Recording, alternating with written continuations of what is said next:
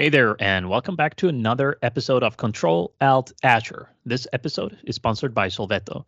Continuous learning is the driver for success, growth, and well being. Learn or expire and keep your Azure skills up to date. Go to sovelto.fi slash pro. I am Tobias, and I'm back again with Jussi. What's up? Hey, Tobias.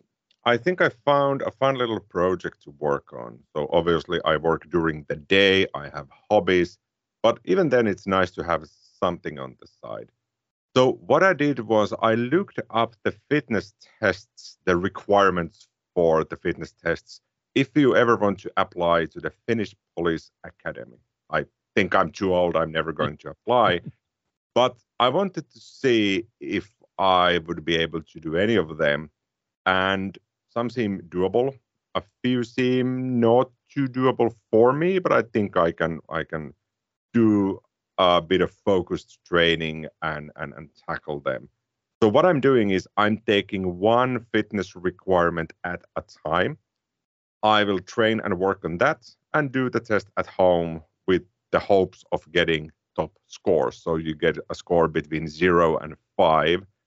And if you exceed or, or get the high marks, you get five points. If you fail, you get zero points. So, obviously, I want to get five points from each task. So the first task for me, I, I think I chose the easiest one. That would be the bench press. To get max scores, you need at least 18 reps on the bench press with 65 kilos. So that's about 143 pounds. But your feet have to be up, so you cannot get the leg drive that you normally get from a bench press. So I'm I'm trying this probably next week or this weekend. Let's see how that works out and you do 18 reps nonstop, right? Yeah, yeah. Obviously, you can you can sort of do a pause when when you're bench pressing and, and you're pushing up. You can keep it up, but that's exhausting as well.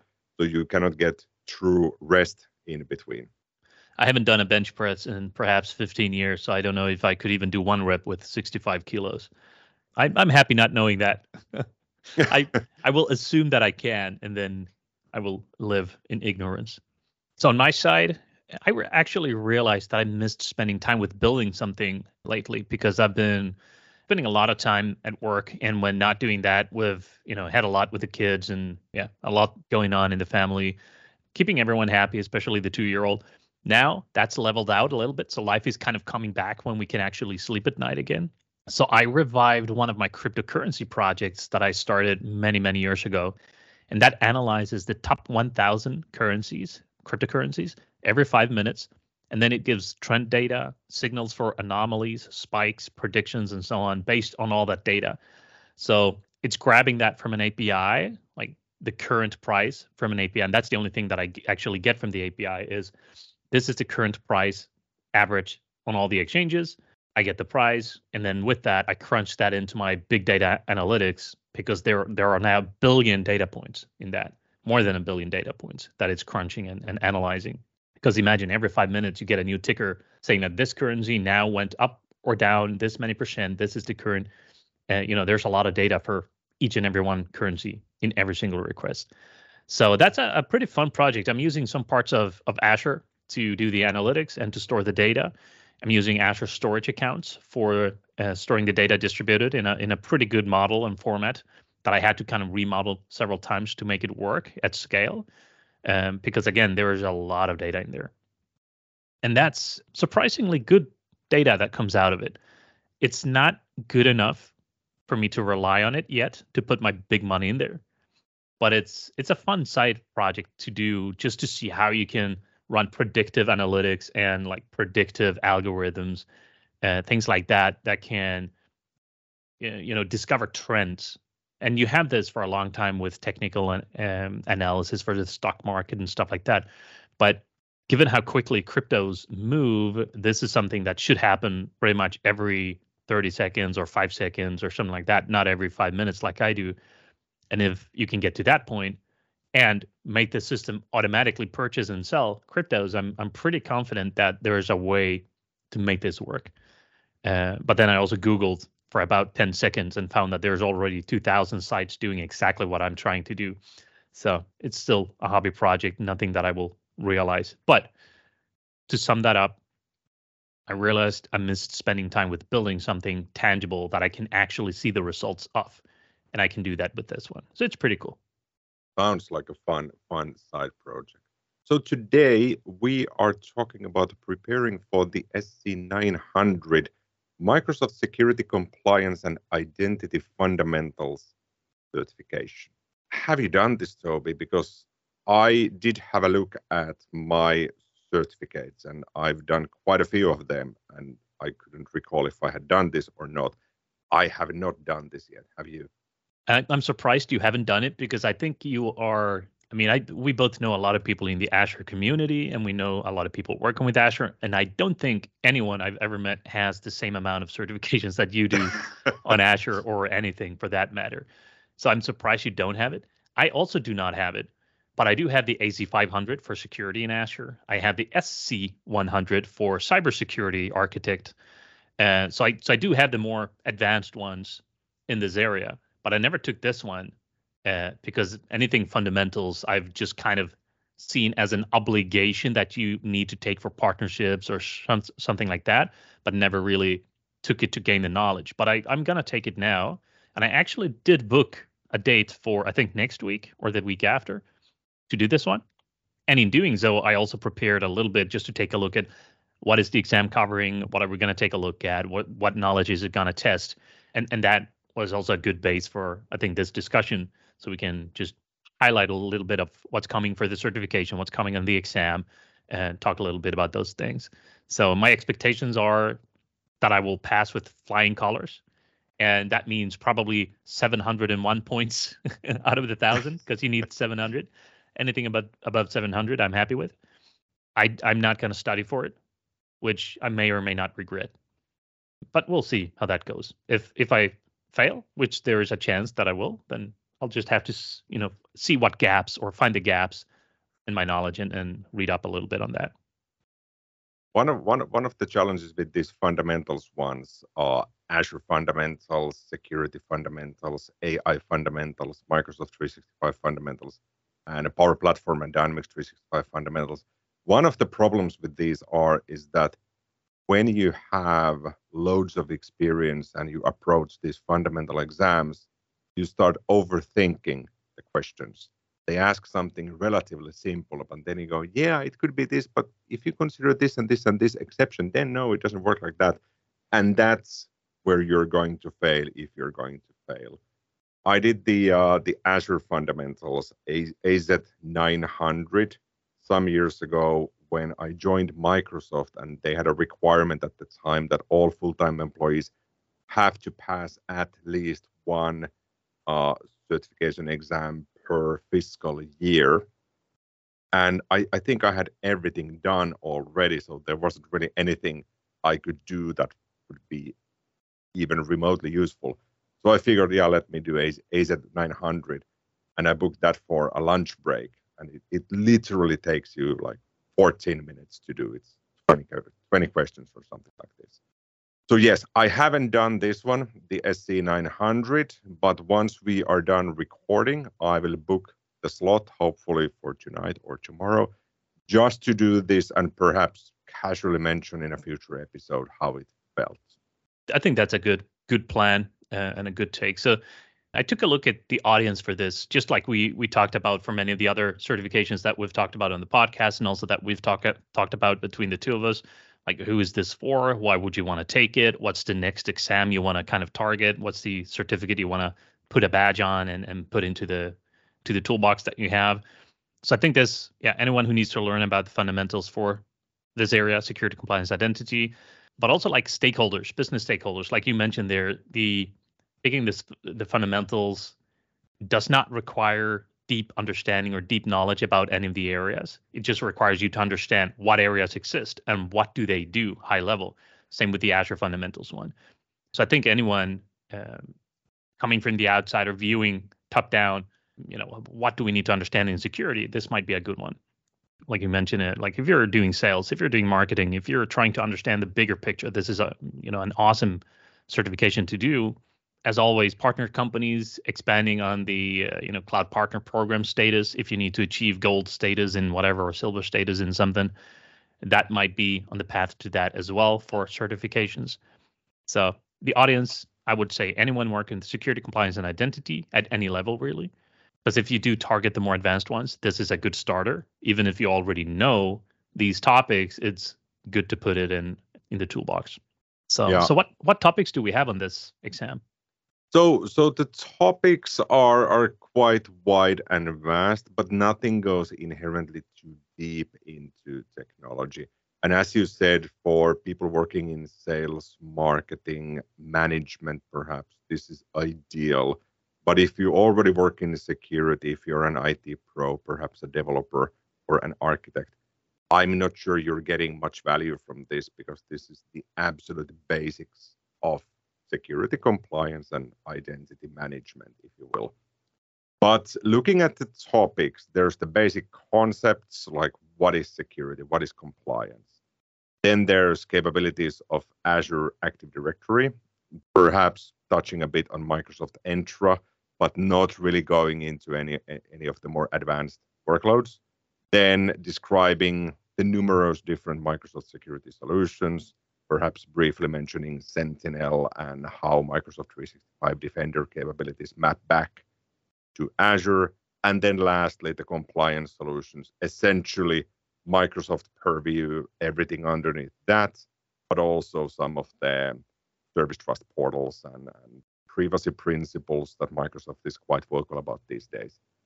So, so it's it's about four main sort of categories, and each one gets about one quarter of the questions. So if you get about 20 questions in the exam, you get about five questions from Azure AD, five on security solutions, five on compliance, and five on concepts, roughly, if you will.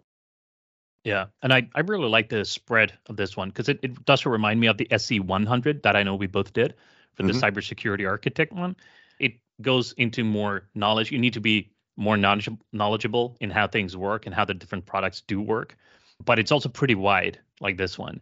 So, like when we talk about describing security and compliance concept in this exam, SC 900, you need to understand shared responsibility model, defense in depth, and what that really means, zero trust, encryption and hashing, how that works, uh, describing compliance concepts. But as you as you hear on each of the things I'm reading now, and, and this exists in the study guide that we'll put um, in the link in the show notes as well. Everything says describe the capabilities of, describe the zero trust model, describe the. It doesn't say in-depth knowledge about this. It doesn't say understand how this works, or you know be able or be proficient in using this. It just says you need to understand the concept of what this is. So zero trust model, encryption and hashing. Generally speaking, how does that work? It doesn't ask you how does that work on this specific capability within Azure and what type of encryption is applied for that one service or anything like that. It's more what is encryption, what is hashing, why do we need it? Maybe asymmetrical, maybe symmetrical. What's the difference? So very high level uh, and and very wide. But again, uh, it's called fundamentals for a reason. Um, you also have things with the identity, and I took a look at the the requirements for that. And again, super high level, and pretty wide, like defining an identity as the primary security perimeter. And I think that's something we're seeing a lot in discussions. That identity is the new firewall, if you will. That's your line of protection. How do you define authentication? How do you define authorization? How do you describe the different identity providers? How do you describe Active Directory? How do you describe the concept of federation? So again, super high level, doesn't go in depth, but it's pretty wide. So it's it's a certification where you need to understand like the playing field, what exists on the table, and what are the different pieces that you know built the security landscape within Azure. And this is an exam that will cover that. So yeah, I really like that. And uh, you also mentioned that you need to describe the capabilities of Microsoft Azure Active Directory um, AAD, which is part of Microsoft Entra. Uh, what portions of the exam is is angled towards that? Do you know? There's there's quite a bit, but again, as you said, it doesn't go too deep.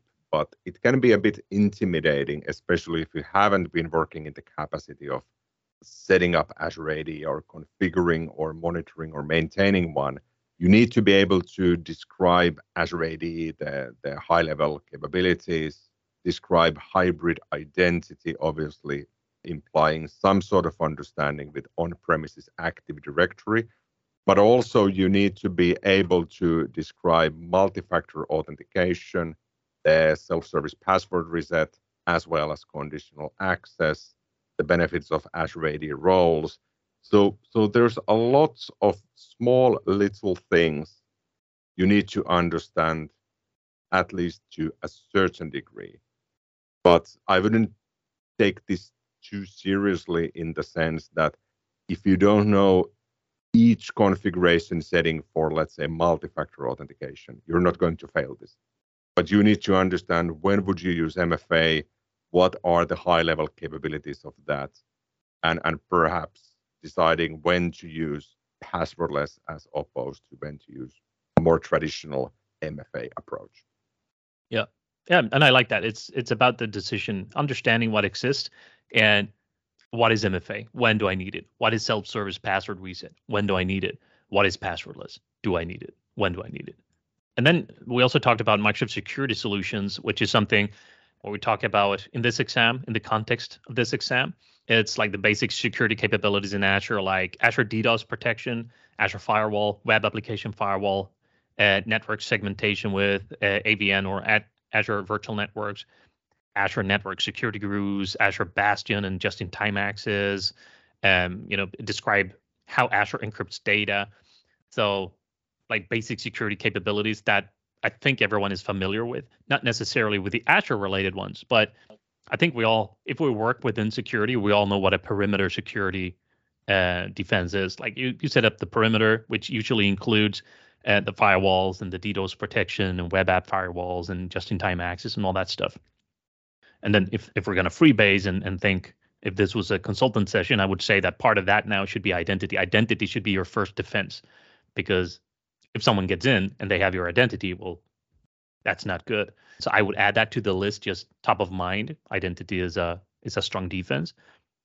But I mean, we're we're taking a look in this exam and some of the things for the perimeter. You also have security management capabilities, which is the Cloud Security Posture Management or CSPM. I think we mentioned that in one of our episodes previously.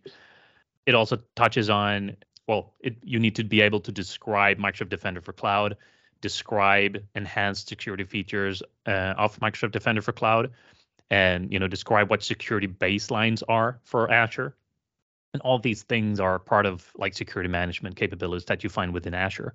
So again, super high level things you need to to understand. And I think you already mentioned Microsoft Sentinel.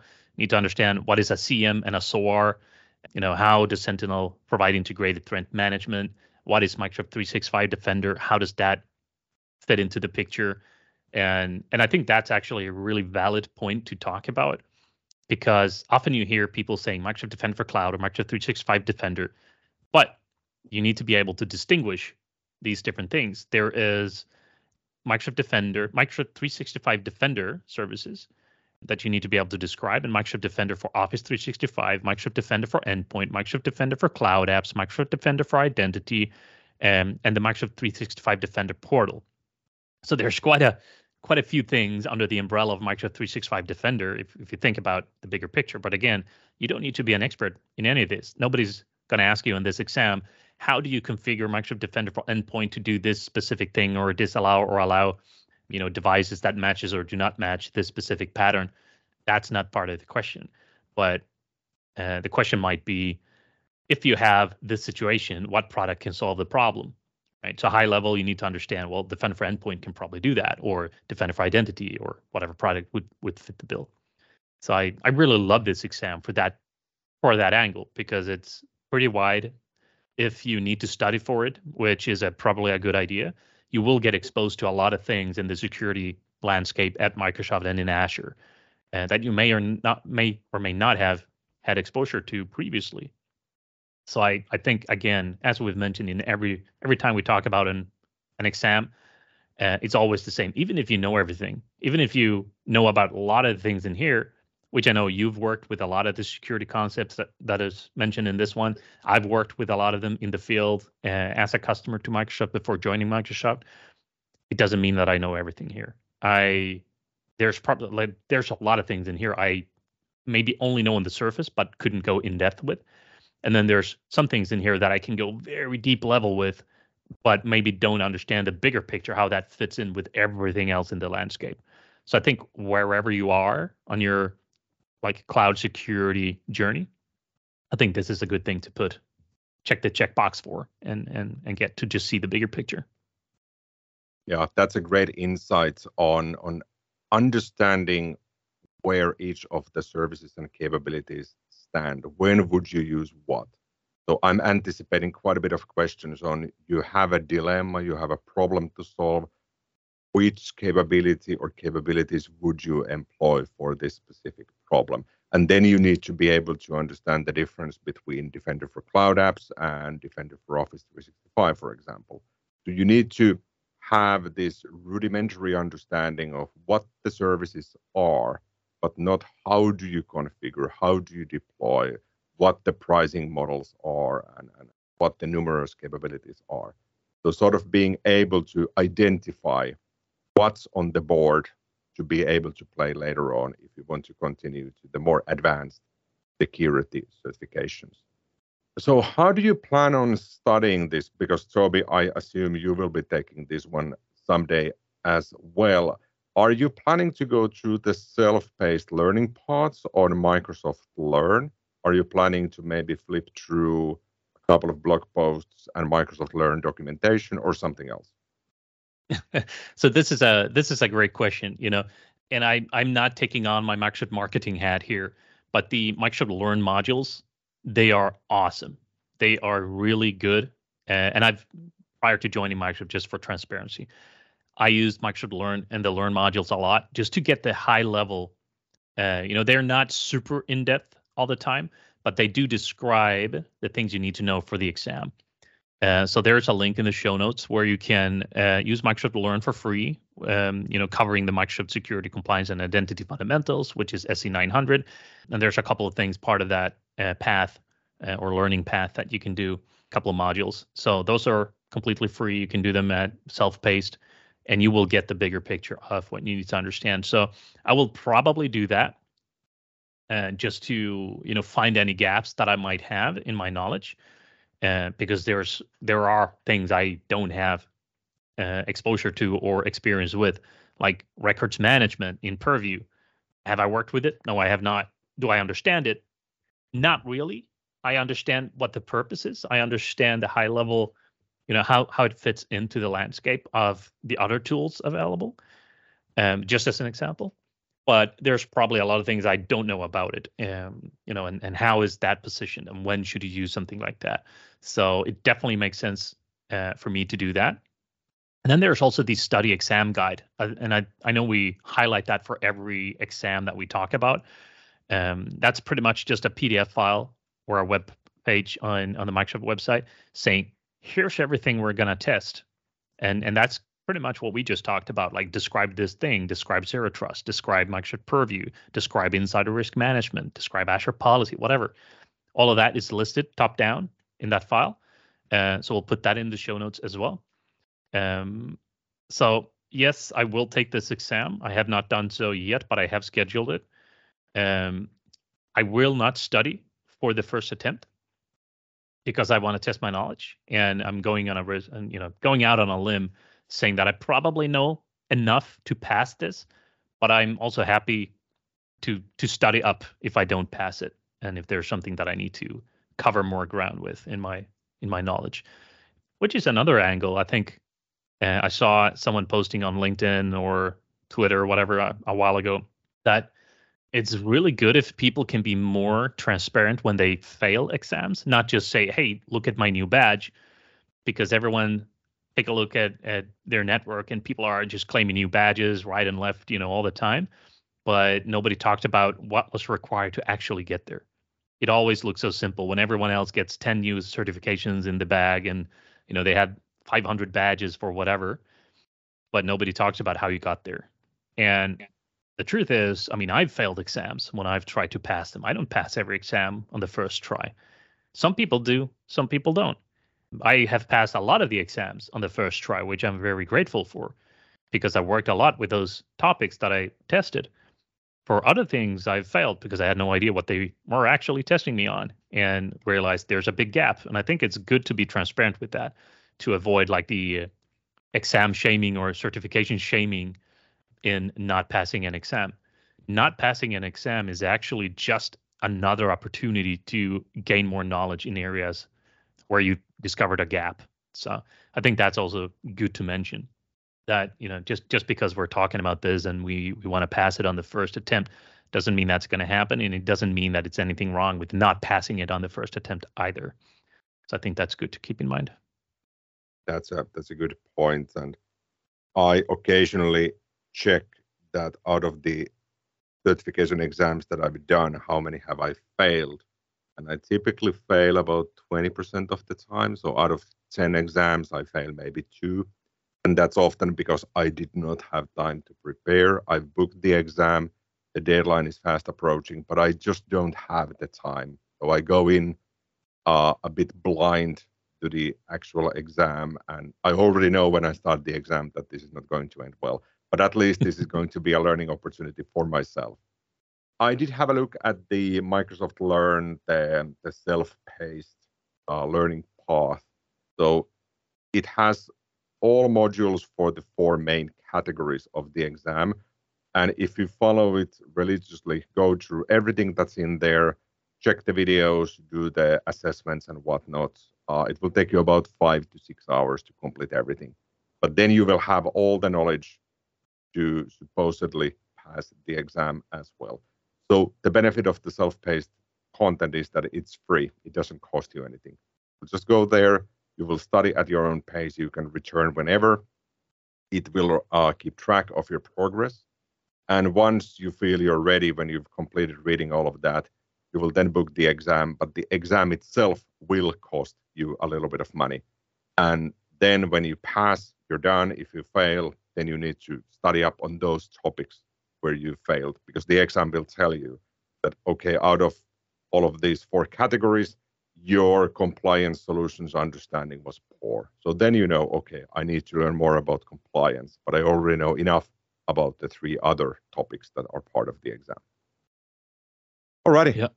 I I I think that was all. So check the show notes uh, for the study guide because the study guide itself it's a, it's a PDF file. It has the content, it has links to the learning path, it has uh, also links if you want to uh, purchase an instructor-led, like a classroom or or remote training session on this one. I think it's typically half day or full day. I think I've delivered this this one day in the past as well. I'm actually not sure because I haven't done the certification, so it could have been that I did the AZ900 and delivered that one. But I'll definitely have a look at the content as well in hopes of maybe delivering this in the future. Alrighty, that was all. We have the unexpected question to wrap up the episode. And I am keeping track of this. So, Toby, it's your turn to ask me this week. All right. So, so here's an interesting question, and, and I have a, I have a vague idea of what my answer would be, but I will keep that to myself right now. The unexpected question for this episode is, what two totally normal things become really weird if you do them back to back? That's an out of box thinking question. So I I think I have two answers for this one. The the sort of boring obvious one is that you first have coffee and then you go to bed because both are normal things but you typically do not have coffee at 9 or 10 in the evening and go to bed. Some people can do that I think but typically you don't. But but do they become really weird? They don't really yeah. you just stay awake, right? But it's not really weird yeah yeah you're right you're right but something that becomes really really weird is is um in in the nordics i think in sweden as well as in finland it's quite typical when you get to know people that at, at some point the people will invite you to their house that let's let's do dinner let's do sauna let's do some drinks maybe eat something and whatnot so if the sauna is not working. This becomes weird because then people will invite you to have shower at my place and then let's do dinner. and and when you combine that with a sauna, yeah, yeah, obviously we go to the sauna, we sit in there, we we enjoy p- perhaps the scenery if you're if we are at the summer cabin next to the lake. But if the sauna doesn't work and you learn about that, then you're like, let's do shower together. Yeah, that becomes really really weird, even if we do the dinner That- afterwards. That, that's awesome. Hey, do you want to come over with the family? We're going to do some dinner and showering. yeah, exactly. And like, no, that sounds awkward. But if you fit in sauna in there, yeah, yeah, that's a great idea. Let's do it. Alrighty. Thank you again for joining us. We'll have a fresh episode for you again next week on Wednesday. Bye bye. See you then.